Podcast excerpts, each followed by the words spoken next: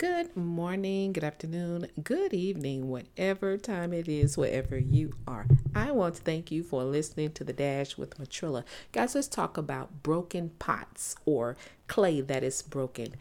You have to remember your life will never be perfect, so stop looking for perfect.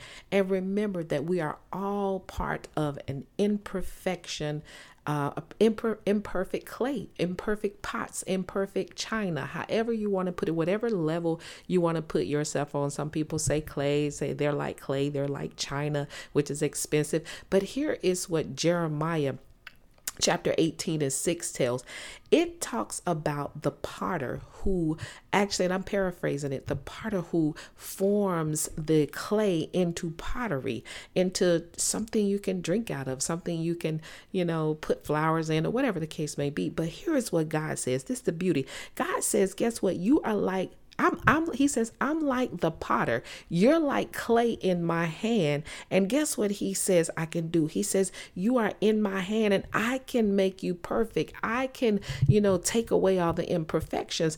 Anything else, you're still going to be imperfect. With God, you are perfect. With the Lord, everything about you is perfect. Now, I may not have paraphrased that in the best analogy, but I think you get my point, meaning you are never going to be perfect. So stop looking at um, all the things around you, all the people around you. Once you understand who it is that makes everything in your life perfect, everything in your life worth uh, value, everything in your life becomes beneficial under the subjection of the Holy Spirit. So learn how to give everything over to God so that He can fashion you into the, the the pottery or into the mold that he wants you to be.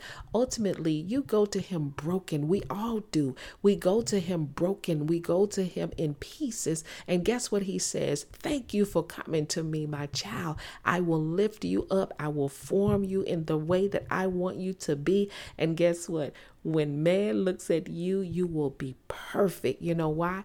Because the radiant of the Lord will be all over you.